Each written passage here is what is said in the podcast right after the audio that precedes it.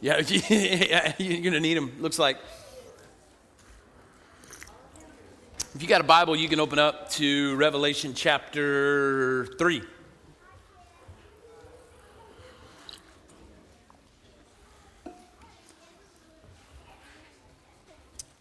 Chapter 3 will be in verse 14.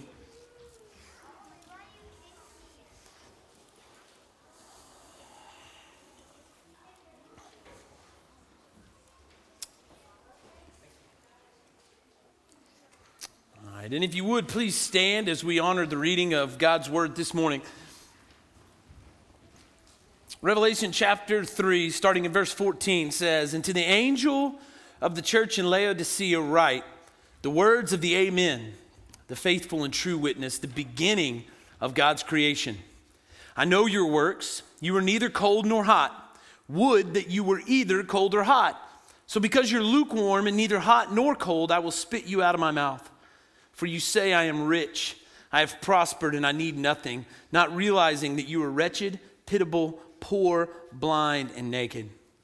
I counsel you to buy from me gold refined by fire, so that you may be rich, and white garments, so that you may clothe yourself, and the shame of your nakedness may not be seen, and salve to anoint your eyes, so that you may see. Those whom I love, I reprove and discipline. So be zealous and repent. Behold, I stand at the door and knock. If anyone hears my voice and opens the door, I will come into him uh, and eat with him, and he with me. The one who conquers, I will grant him to sit with me on my throne, as I also conquered and sat down with my Father on his throne. He who has an ear, let him hear what the Spirit says to the churches. Let's pray. Father, thank you for this day. Thank you for your word. Uh, thank you for um, the worship that we were just able to participate in. And Father, I pray uh, that today, that each and every one of us as individuals and, and even um, as uh, uh, corporately as a church, that today we would search our hearts uh, to see that we are not lukewarm. Uh, and that, Father, that uh, if we are, uh, that we would repent and that we would accept your invitation to come in and eat with us, Father, and to, to rekindle those fires that, that once burned so brightly. Above all, thank you for Jesus and thank you for the promises he makes to us who have trusted in him. And it's in your name we pray. Amen. So, by way of review, um, Ephesus was the church who had forgotten their first love. Smyrna was the suffering church. Pergamum was a compromised church. The church at Thyatira was the church on its last chance. And Joe last week uh, taught us about, and, and I learned a couple things out of Joe's sermon. First off, thank goodness that you've got one educated member on staff, okay? Um, yeah. Uh, it's Sardis, not Sardis, right? So thank goodness for Joe, or y'all would have walked around going Sardis. Um, so Sardis. Um, and, and, I loved how, how Joe talked last week, especially about the key of David and about the fact that um, Jesus is the one who we answer to as a church. That, that the church is open because Jesus Christ says the church is open. And so the church at Sardis was a small church, but it had an open door of opportunity set before them. And today we come to the final church of, of, the seven, and perhaps the most famous of all the churches is the church in Laodicea. And the thing that I want you to see is that, that, that Laodicea is a lukewarm church. So, what it means is there's no heresy in the church. There's no persecution in the church. There's no immorality in the church. What we see is that there's just mediocrity in the church at Laodicea. So look with me, if you will, in, in chapter 3, look at verse 14. He says, And to the angel of the church in Laodicea, write the words of the Amen, the faithful and true witness, the beginning of God's creation. So, so just for a moment, I want you to imagine that you've been having chest pain lately, and it's not getting any better. And so you set up an appointment to go see a doctor. And so you go to the doctor, you wait, you're finally led back to the room, and you're waiting and you're waiting and you're waiting, you're waiting to see the doctor. Finally, the door opens up. You think the doctor's coming in, and instead, the janitor walks in. And you look at the janitor and say, Hey, uh, you know where the, where the doctor's at? The janitor says, No, no, I don't. And then the janitor does something odd, right? He turns around, he grabs a lab coat that's sitting right behind him, and he puts it on, and he said, You know, I don't know where he's at, but listen, I've been working here long enough. I think I know a thing or two, so just call me Dr. Yanni Tor, okay? And uh, I think I can diagnose the problem. And so you start telling Dr. Yanni Tour what's wrong with you. And pretty soon the doctor says, Yeah, you, you've got a serious heart problem. Um, and you're going to require hospitalization. Now, it may not be a good idea to trust his diagnosis, right? But let's say you go to the Mayo Clinic and there you're examined by the top cardiologist in the country. And as you sit down to talk to him, you see all of his degrees on the wall. You've read reviews on this guy. You've read articles and papers that this guy's published. And this guy tells you the exact same thing that, hey, you have a serious heart condition. You need to be hospitalized. Well, at that point, you're, you're probably going to trust that diagnosis, right? Because, I mean, you see his credentials, you see what he says, you know who this guy is. And so you're going to go, yeah, you're probably a little bit wiser than Dr. Yanni Tour over here.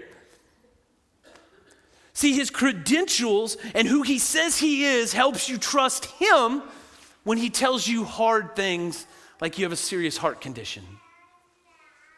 This is exactly what Jesus is doing right here in verse 14 in this introduction. Is that he's about to tell this church something very difficult. He's about to give them a very hard diagnosis. And he wants this church, he wants us to know exactly who's speaking. So, in other words, this isn't the custodian playing doctor, this is the doctor himself. And so, notice it says the words of the Amen, not a woman, Amen. And notice he doesn't say Amen, he says he is the Amen. Amen is the biblical way of saying, I agree, or by all means, or so be it. So when the people of God heard the word of God, they would say amen as a way of saying, yes, this is true. So even today, when we hear something that we agree with, we tend to say what? Amen, right? We need a few more of those every now and then in this building. Amen, okay? And the word has a history throughout the Old Testament. In Deuteronomy 27 16, we read, Cursed be anyone who dishonors his father or his mother, and all the people shall say, Amen. Nehemiah 8, 5 through 6.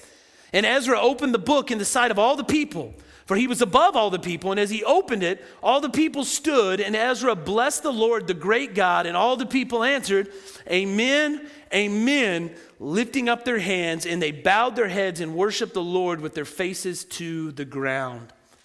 Psalm 72, 19. Blessed be his glorious name forever. May the whole earth be filled with his glory. Amen and amen. Psalm 106, 48. Blessed be the Lord, the God of Israel, from everlasting to everlasting. And let all the people say, Amen. Praise the Lord. See, He is the amen to all God has said He will do. So, whatever stood in the way of God's promises to you and I, right? Our sin, Satan, they've been overcome by the blood of the Lamb, by Jesus Christ. Amen. He says that he is the amen, but he also says that he's the true and faithful witness. So, what that means is that Jesus can always be trusted to do the right thing. In a word, Jesus embodies integrity. Integrity is defined as a firm adherence to a moral code or artistic values. Incorruptibility, the quality or state of being complete or undivided. So when it says that he's true, it means that Jesus is genuine. It means that he's the real deal instead of a counterfeit, right? He's Dr. Pepper instead of Dr. Thunder, right? He's the only person who has ever lived whose life was dictated by principle. So, if the truth he spoke led to persecution, if the truth he spoke led to slander, and if the truth he spoke ultimately led to crucifixion, then so be it. So when Jesus says he is the amen and the true and faithful witness, the people hearing that could rest assured that he is not speaking harshly without cause. That they shouldn't take lightly what he's about to say. So that his analysis, remember, he never lies, he's always true. His analysis of their church is spot on. Jesus never misleads, Jesus never misspeaks, Jesus never misguides, and Jesus never makes mistakes. So understand that this is the one who's speaking to the church of Laodicea, and this is the one who's speaking to us today. All right? So, verse 15 Jesus says, I know your works. You are neither cold nor hot. Would that you were either cold or hot. So, because you were lukewarm and neither hot nor cold, I will spit you out of my mouth. Now, how many of you have ever heard a sermon preached on this text? If you're church kids, you can say, Yes, I have a million times. We've all heard this text. And no doubt you've heard this text preached just like uh, this. That hot means those Christians who are on fire for the Lord, who they have a zeal and a passion for the Lord. Like hot means the kid that just got back from church camp, right? And he's like, yeah, I'm going to tell everybody about Jesus. Like that's what hot means. And then cold refers to those who uh, are unsaved and they don't know Jesus and they're just indifferent to him at all. And so this creates a problem though when you preach the text this way. Because Jesus is saying that I would rather you be a cold, dead, unsaved person than I would you be lukewarm, right? Does that make sense? And I don't think that's what Jesus means at all. In fact, it isn't. See, one of the things that Jesus does in every one of these letters is that he incorporates each of the community's features to communicate his point. So, so if you think uh, uh, about, about Sardis, for example, it was a city that was one time alive, but at the time of the writing, it was dead. And so Jesus says, Hey, your church is the same way as the city. Is that one time it was alive, but now it's dead. And so, to understand what Jesus means to the Laodiceans is that you got to understand the topography of the region. So, hot and cold don't refer to religious temperature or religious mood or religious attitude. Hot and cold doesn't refer to a believer and an unbeliever it refers to the topography. So, hot refers to the well known medicinal waters of Hierapolis that were six miles to the north. The hot springs of Hierapolis reach 95 degrees. The word cold refers to the cold waters of Colossae, 12 miles to the east.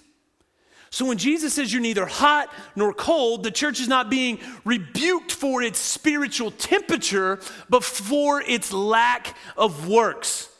So if you think about it like this, on a hot day, you're out working in the sun, uh, it's the middle of the summer, there's nothing more refreshing than a nice cold drink of water. See, the church is not providing refreshment for the spiritually weary and the tired. They're not providing that. They're not cold in what they're offering. But when you're sick, sometimes the best thing is a nice hot bath, right? And so the church is not providing for the spiritually sick. It was simply an ineffective church. So that's why Jesus says, I would rather you be cold and provide spiritual refreshment for those who are weary, or I'd rather you be hot and at least provide healing for the sick. But instead, you're neither, you're lukewarm. And so, since you're lukewarm, you're not beneficial to anyone. See, there's archaeological remains of an ancient aqueduct system that carried water from Hierapolis, right, where the, the hot medicinal 95 degree water was, and it came down to Laodicea. And so, as the hot mineral waters would leave Hierapolis and they traveled toward Laodicea on the way, what would happen? They would cool down and then they would cascade over a cliff near the city where it would just spill out on the ground. And so the people were well aware of what would happen if somebody who didn't know better were to come in, see this water, and go, hey, I think I'll take a drink. They would get a drink, and that tepid, lukewarm water would make them sick. So, have you ever seen somebody drink something that makes them sick? Have you ever seen that happen? What about if like, like you've reached to, to get a nice hot, hot cup of coffee and to find out it's lukewarm? When I was a kid, I remember uh, it was a Saturday and, and it was in the middle of the summer and I had a job, uh, but uh, I didn't have to work on that Saturday, but my father had other ideas. And so he drags me out of bed. I have to go to the feedlot for the whole day. And I remember we just processed cattle all day. I mean, we had a couple thousand head to process, uh, and I remember we still had about a thousand head to go. We all stopped, take a, take a break, cool off for a little bit, and we go in the office, and everybody's getting Dr. Pepper to drink. And one of the guys that worked with us sat down and was drinking his Dr. Pepper, and he got up, and I, and I don't remember what he went to do. And when he came back, he sat down and reached for what he thought was his Dr. Pepper grabs it and he takes it. Yeah, you know where this is going, don't you? Takes a big drink only to find out that it was somebody's spitter. And I'll never forget seeing him run out of that office and just like everywhere. This is what Jesus is getting at here. He says, Listen, Laodicea, because you're not providing refreshment and healing, your lukewarm, tepid indifference makes me sick. It makes me want to spit you out of my mouth. The, the, the word in the Greek there could mean it makes, you want, makes me want to vomit you out of my mouth. And if you're like me, there's just something about this imagery of Jesus lifting his cup, lifting his lips to, to what he thinks is a nice cup of cold water or a nice warm cup of coffee, only to find it tepid and nauseating. So the imagery here is at minimum a serious threat of divine discipline towards the church at Laodicea. And in verses 17 and 19, we, we find out how this church got to this point where they're just tepid and lukewarm and ineffective. Verse 17 says, For you say, I am rich, I've prospered, and I need nothing, not realizing that you were wretched, pitiable, poor, blind, and naked. I counsel you to buy from me gold refined by fire so that you may be rich and white garments so that you may clothe yourself, and the shame of your nakedness may not be seen, and salve to anoint your eyes so that you may see. And then in verse 19, those whom I love, I reprove and discipline, so be zealous and repent. So, Laodicea was a wealthy uh, banking center.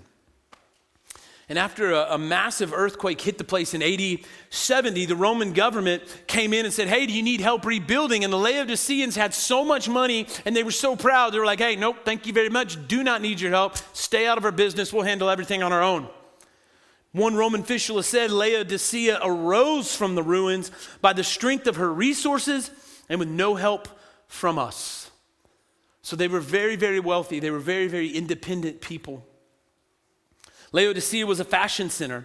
They were well known for their glass, glossy black garments that came from a special breed of sheep that they themselves had developed.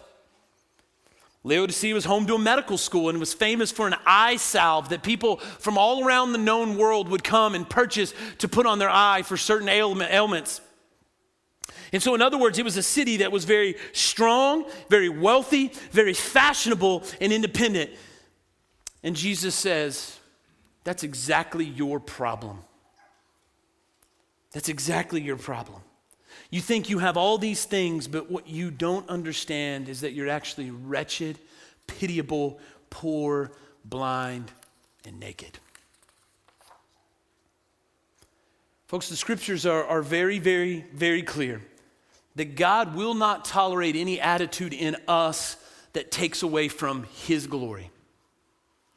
At the end of the day, God is not about you, He's not about me. God is about God, and God is about God's glory. And God's glory is the thing that he is most concerned with. In Isaiah 42 8, he says, I am the Lord. That is my name.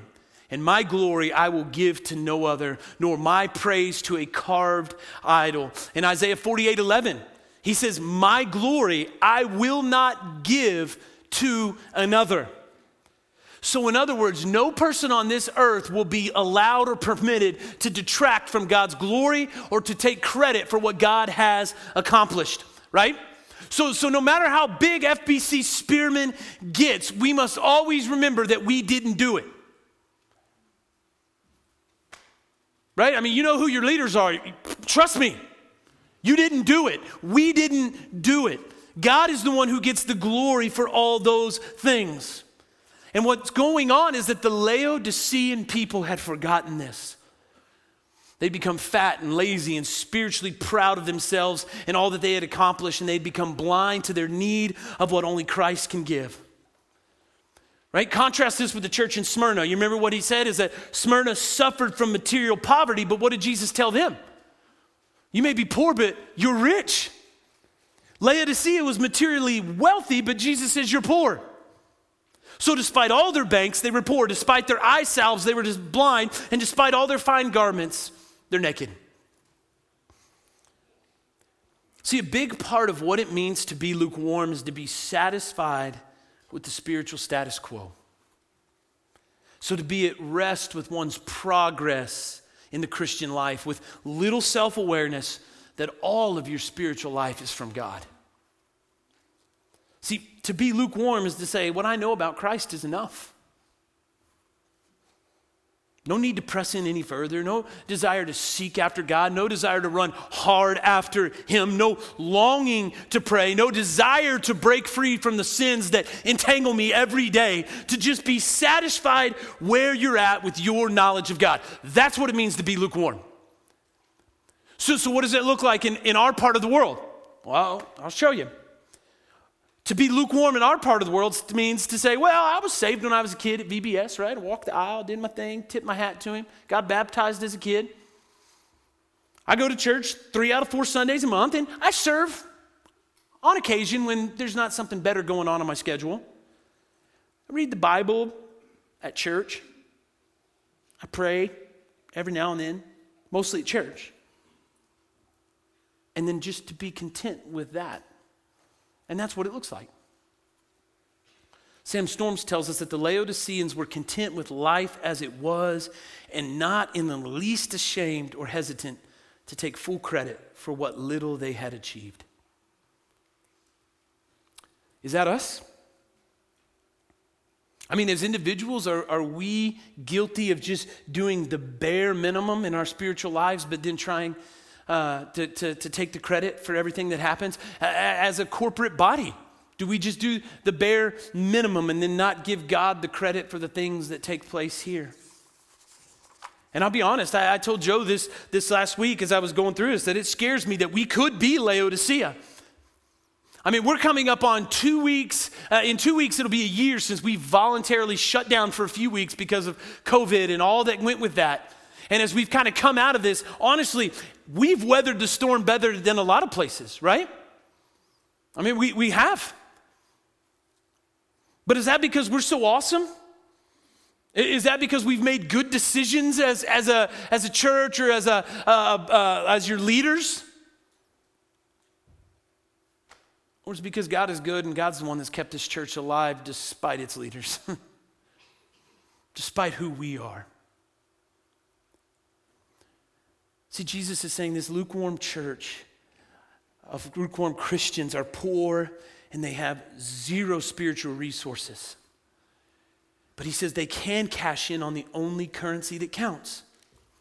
And what Jesus tells them is this is he, he counsels them in verse 18. He says, I counsel you to buy from me gold refined by fire so that you may be rich and white garments so that you may clothe yourselves and the shame of your nakedness may not be seen and salve to anoint your eyes so that you may see.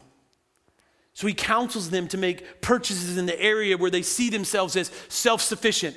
So he says, all these areas where you think that you've accomplished something or that you've done it and that you're standing on your own, you're not, so buy things from me. And he talks to them, I love it. Jesus talks to him like a businessman.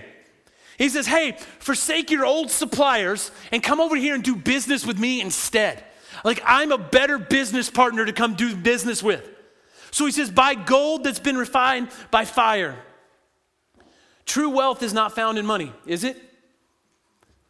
Matthew chapter 6, verse 19, what does Jesus say? Do not lay up for yourselves um, treasures on earth where moth and, moth and rust destroy and where thieves break in and steal.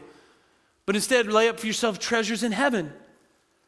See, true gold is purified through fire, right? You purify it, you refine it, you take out all the impurities. So, what Jesus is saying is that true gold for the believer comes when we are purified through the refining fires of suffering.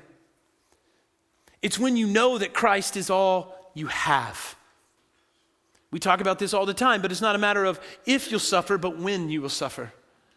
There will come a point in all of our lives where God will, yes, I'm sorry, give you more than you can handle because God wants you to completely depend on Him for everything.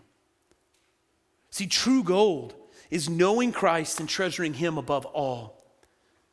And the only way that spiritually poor people can purchase this commodity is through need.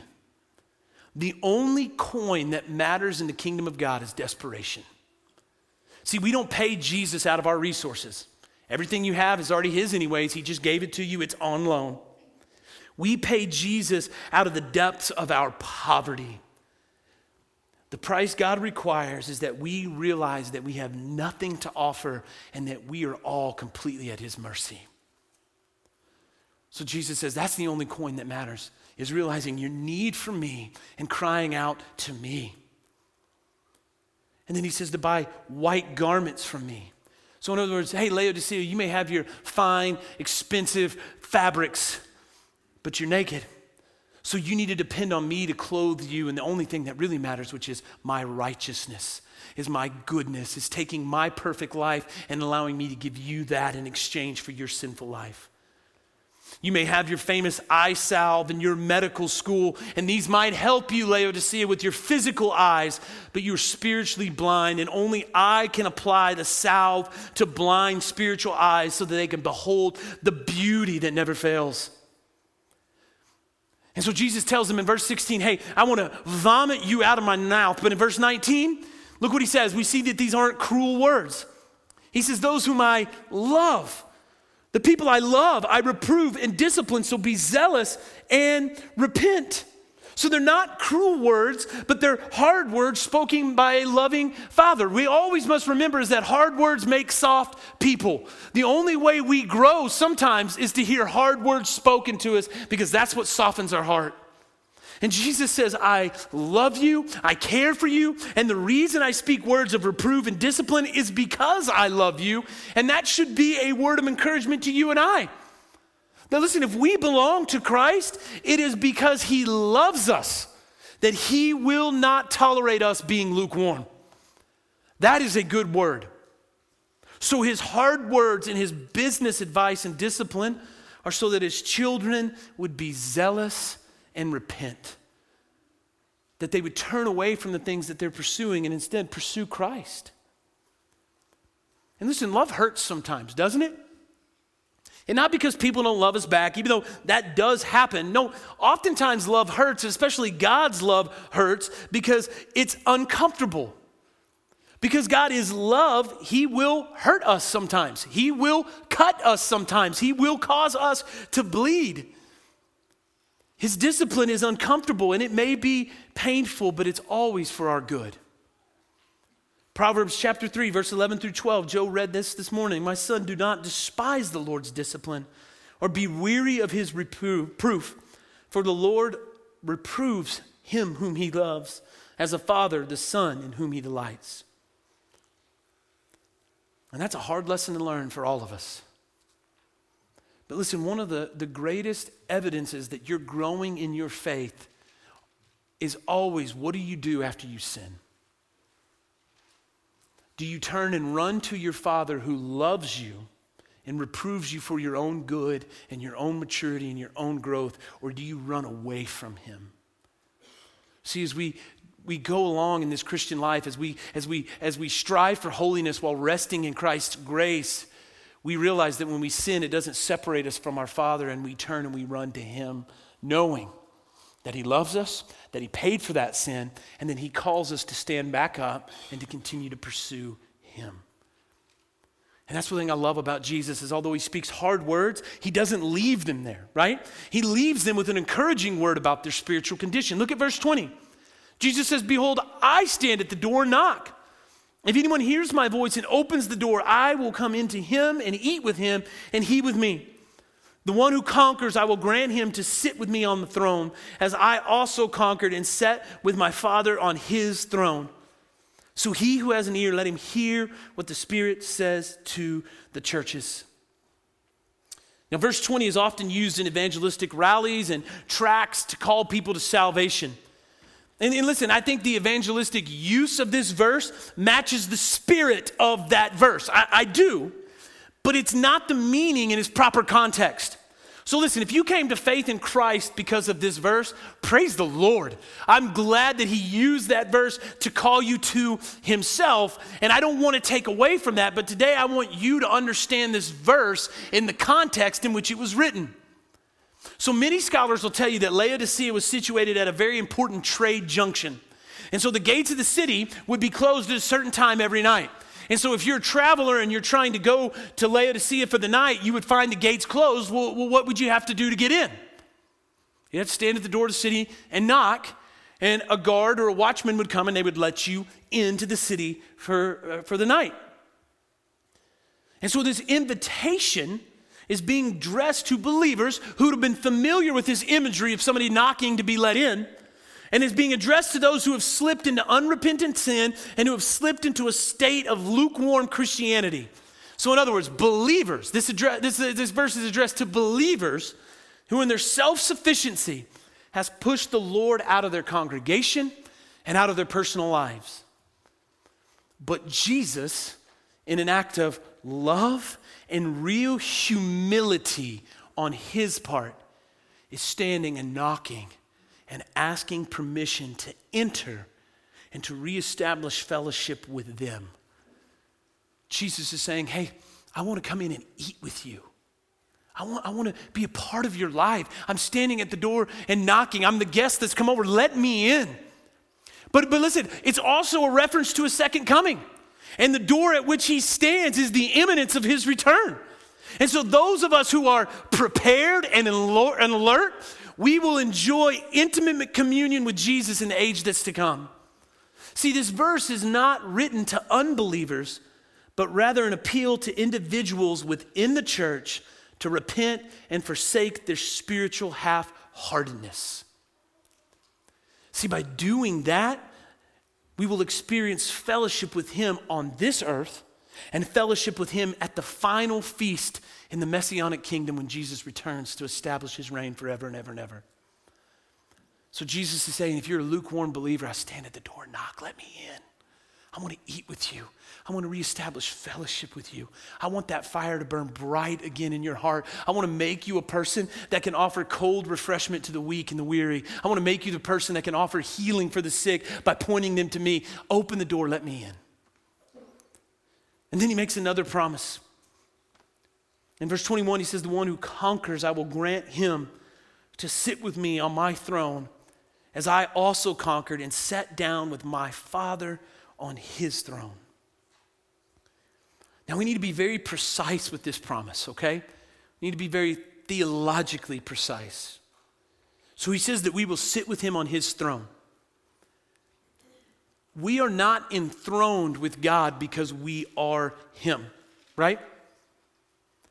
There was a recent clip two weeks ago of, of a pastor preaching, and he was preaching about God revealing himself to Moses. And the pastor said this that when God said to Moses, I am, God was essentially telling Moses, uh, I am, and as I am, so are you.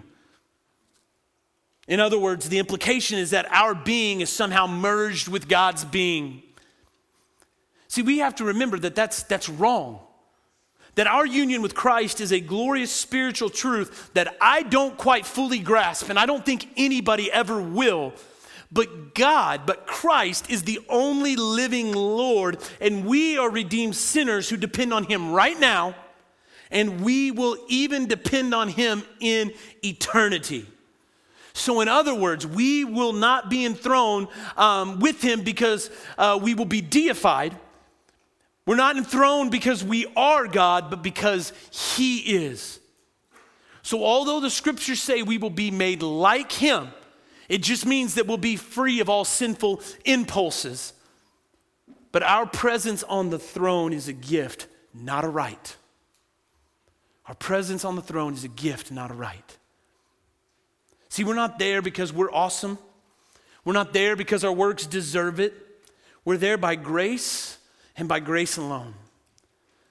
See, this promise blows my mind, and, and I don't completely get it. But the one thing I do get, and I do understand this, I do get why I'm there. I'm there because He died for me. I'm there because He poured the love of God into my heart. I'm there because of mercy, not because of merit. That's why I'm there. I'm there to share his rule, not usurp it. And I don't get it. But the fact that Christ would make room for a sinner like me in his kingdom, the only thing I can say to that is thank you, Lord. And that's the point that Jesus is trying to get across to the Laodiceans is he's like stop being so self-sufficient and thinking that you somehow on your own have earned or merited your salvation that you've somehow earned or merited what's going on in your church and realize that the only currency that matters to me is desperation and complete and total dependence on me. that the only way your lukewarm heart is going to catch fire again is only through me and through you letting me come in to eat with you. And so this morning, I think for some of us in here, our response in a moment needs to be one of worship. That as the band comes back up, that we need to stand and sing with all of our heart for the one who died so that we could reign with him. Not because we're awesome, not because that we've done anything to earn it, but because he's awesome and he saved us. Some of us just need to repent for being lukewarm and just doing the bare minimum.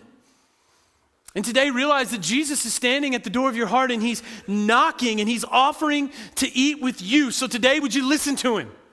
Would you allow him in to rekindle those fires? To repent of just being lukewarm and doing the bare minimum and say, going to leave here today pursuing him with all of my heart, with all of my soul, with all my mind, with all my strength. And finally, today, maybe you don't know Jesus. Would you trust in him today? See, the only thing that he requires is that you admit your need of him. To say you're poor, to say I'm poor, but he's rich. To say that I'm blind, but he can give me sight. I'm naked, but he can clothe me in white robes. See, the Bible's clear that when we do that, Jesus will save you. Jesus will change your heart and change your life. So will you trust in him today? So let's pray. Father, thank you so much for this day. Thank you for all that you've given us. Thank you for the promises that you give us, that you, Father, will, um, that it's all because of you, that we're seated only because of you, that we have a place in your kingdom only because of you, not because of anything that we've done or anything that we've earned, because of everything that Jesus did for us through his life, his death, and his resurrection. So, I so today I, I, pray that, that we could stand um, and sing with all of our hearts to Christ alone, who's done all these things for us. For those of us who are lukewarm, that, that today that we would accept your invitation to come in and eat with us and to reignite that passion that, that, that, that, that we once had. And for those who don't know you, I pray that today that you have saved and that you've changed lives and that they would not leave here without grabbing me or Joe or a friend uh, and telling them exactly what you've done for them today.